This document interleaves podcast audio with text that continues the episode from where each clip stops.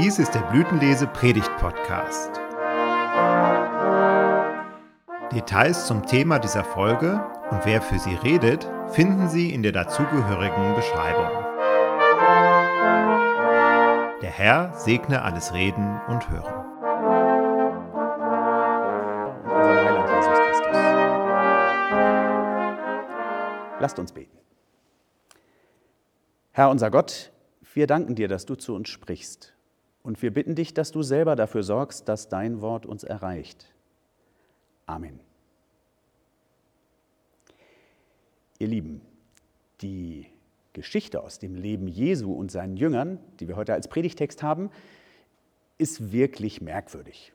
Und um euch den Zugang zu erleichtern, würde ich euch gerne ein Bild vor, den Augen, vor die Augen malen. Ein Bild oder eher ein Erlebnis, das mir selber den Zugang zu diesem Ereignis aus dem Leben Jesu geebnet hat. Mit Freunden war ich vor Jahren in Irland. Und wenn man in Irland ist, dann guckt man sich da auch Altertümer an. Wir waren auf einem uralten Friedhof. Der war mitten im Nirgendwo auf weiten grünen Wiesen, auf einer weiten Ebene. Da standen dicke Steine, Dolmen, zwei senkrecht, einer obendrauf. Dieser Friedhof, mehrere tausend Jahre alt, war eine uralte Form, um mit dem Tod umzugehen. Dieser Friedhof lag in einer weiten Ebene, gesäumt von grünen irischen Hügeln. Mitten in dieser Ebene lag ein Kegelberg. Von da aus musste man eine gewaltige Aussicht haben. Da sind wir also hin. Den Berg hoch, immer mit Sicht zum Berg, damit man sich nicht die Vorfreude nimmt. Und als wir oben waren, wurden wir wirklich belohnt. Von da oben hatten wir einen sagenhaften Ausblick. Ein Ausblick auf die Ebene mit dem Gräberfeld und irischen Steinmauern, den grünen Hügeln auf der einen Seite, einer Meeresbucht mit weißem Sandstrand auf der anderen Seite, darüber der wolkenverhangene Himmel. Von da aus hatten wir alles im Blick. Die Gräber, die Mauern, die Hügel, Leben und Tod. Das war ein besonderer Ort da oben. Wir hatten einen Überblick, uns wurden neue Horizonte eröffnet, wir konnten da oben frei atmen. Das war ein echter Höhepunkt. An diesem Ort, der für mich zu einem Ort der Gottesbegegnung geworden ist, da ist mir klar geworden, was es mit den Höhepunkten im Leben Jesu auf sich hat. Das hat oft mit Bergen zu tun. Wir haben vorhin gehört in der Lesung, wie der Versucher Jesus auf einen hohen Berg geführt hat und hat ihm gesagt, das alles, was du hier siehst, will ich dir geben, wenn du mich anbetest. Jesus hat ihn davon geschickt. Jesus hat auf einem Berg seine Jünger gelehrt, das, was er zu sagen hatte. Matthäus hat das zusammengefasst in der Bergpredigt. Jesus hat sich zwischendurch auch auf einen Berg zurückgezogen, allein um Ruhe zu haben, Ruhe für sich und für das Gespräch mit seinem Vater. Und schließlich hat Jesus als der Auferstandene seine Jünger zu sich geholt auf einen hohen Berg, wo er das Letzte, was er zu sagen hatte, ihnen mitgeteilt hat. Entscheidendes ist auf Bergen passiert. Da sind Kernaussagen unseres Glaubens ausgegangen. Es sind Orte einsamer Ruhe, Orte für kraftgebendes Ausruhen. Dort auf dem Berg ist gut sein. Und jetzt kommen wir zu unserem Predigtext aus dem Matthäusevangelium, dem 17. Kapitel. Und nach sechs Tagen nahm Jesus mit sich Petrus und Jakobus und Johannes, dessen Bruder, und führte sie allein auf einen hohen Berg. Und er wurde verklärt vor ihnen, und sein Angesicht leuchtete wie die Sonne, und seine Kleider wurden weiß wie das Licht. Und siehe, da erschienen ihnen Mose und Elia, die redeten mit ihm. Petrus aber fing an und sprach zu Jesus, Herr, hier ist gut sein. Willst du, so wollen wir hier drei Hütten bauen. Dir eine, Mose eine und Elia eine. Als er noch so redete, siehe, da überschattete sie eine lichte Wolke. Und siehe, eine Stimme aus der Wolke sprach, dies ist mein lieber Sohn, an dem ich wohlgefallen habe, den sollt ihr hören. Als das die Jünger hörten, fielen sie auf ihr Angesicht und erschraken sehr. Jesus aber trat zu ihnen, rührte sie an und sprach, Steht auf und fürchtet euch nicht. Als sie aber ihre Augen aufhoben, siehe, da sahen sie niemand als Jesus allein. Und als sie vom Berge hinabgingen, gebot ihnen Jesus und sprach, ihr sollt von dieser Erscheinung niemandem sagen, bis der Menschensohn von den Toten auferstanden ist. Das war ein absoluter Höhepunkt im Leben der Jünger. Das muss ein großartiger Augenblick gewesen sein. Mose und Elia haben sie gesehen, die bedeutendsten Gestalten aus dem Alten Testament. Und die haben mit Jesus geredet. Jesus aber nicht so, wie die Jünger ihn kannten, sondern den Verklärten. Im Griechischen steht da Metamorphomai, da kommt das Wort Metamorphose her. Man kennt das vielleicht aus der Biologie. Das ist dieser Übergang, wo aus der dicken, haarigen Raupe ein schöner Schmetterling wird. Und die Jünger sahen da schon den schönen Schmetterling.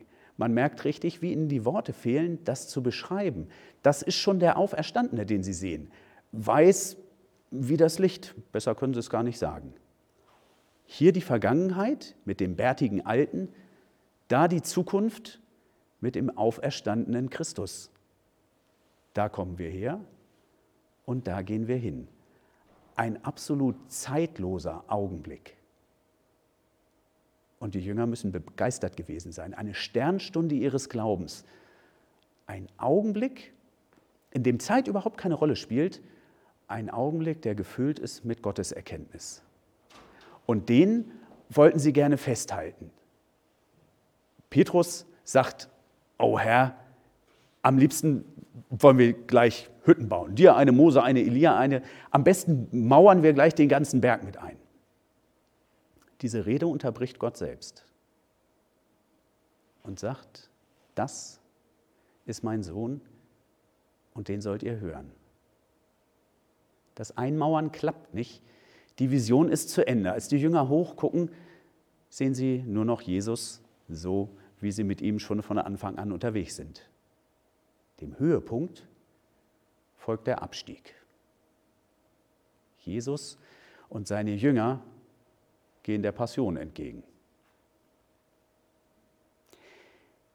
Sie haben ein sagenhaftes Erlebnis erlebt. Und das würden sie am liebsten konservieren. Wie kann das klappen?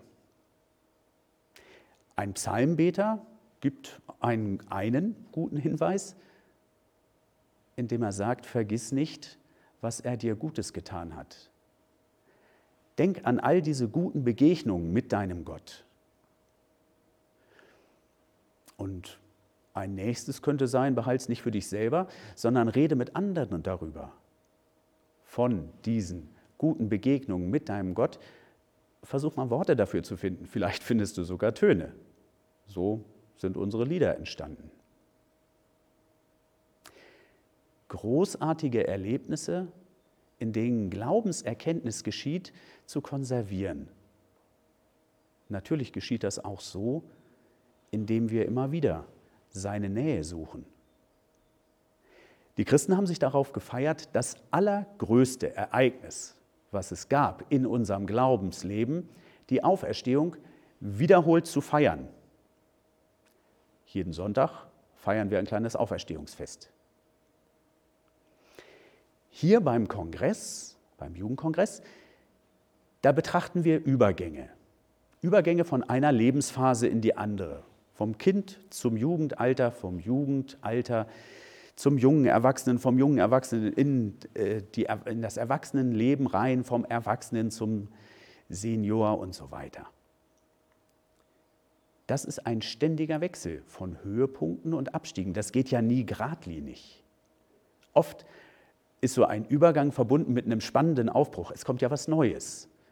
Wenn man zum Beispiel beim Beginn äh, der Studienzeit oder wenn man eine neue Lehrstelle woanders beginnt, ähm, dann sich eine neue Wohnung sucht, neue Menschen kennenlernt, das ist spannend. Und irgendwann kommt dann natürlich der Alltag mit Klausurenphase oder den immer gleichen Nägeln, die man reinschlägt. Auch die Verbindung zu Gott ist nicht konstant. Man fühlt sich mal weiter weg, mal dichter dran. Das Großartige ist, dass er konstant bleibt. Ob ich hier bin oder woanders, das ist ja völlig egal, denn er ist immer schon da. In allem Auf und Ab meiner Lebensphasen, meines Lebenswegs ist es gut, wenn ich mir klar mache, dass er immer dabei ist. Dass er immer dabei ist und dich begleitet. Mal begeisternd auf dem Berg mit grandioser Aussicht und dann auch hörend und haltend im finstern Tal. Für diesen Weg, da gibt er dir eine Wegzehrung mit. Alles, was er zu sagen hat. Sein Wort. Wir haben gehört, dass auch Jesus diese Wegzehrung selber genutzt hat. Dem Versucher ist er mit der Heiligen Schrift begegnet. Der Versucher hat es auch versucht. Ein bisschen verdreht hat das natürlich. Darum ist es wichtig, wenn man diese Wegzehrung benutzt, auch die Nähe Gottes zu suchen, mit ihm zu reden, im Gebet sein Wort immer wieder zu lesen, wirken zu lassen. Mit dieser Wegzehrung, da können wir die Höhepunkte unseres Lebens genießen und Täler durchleben. Bis, ja, bis irgendwann er uns Hütten baut. Amen. Und der Friede Gottes, der höher ist als alle unsere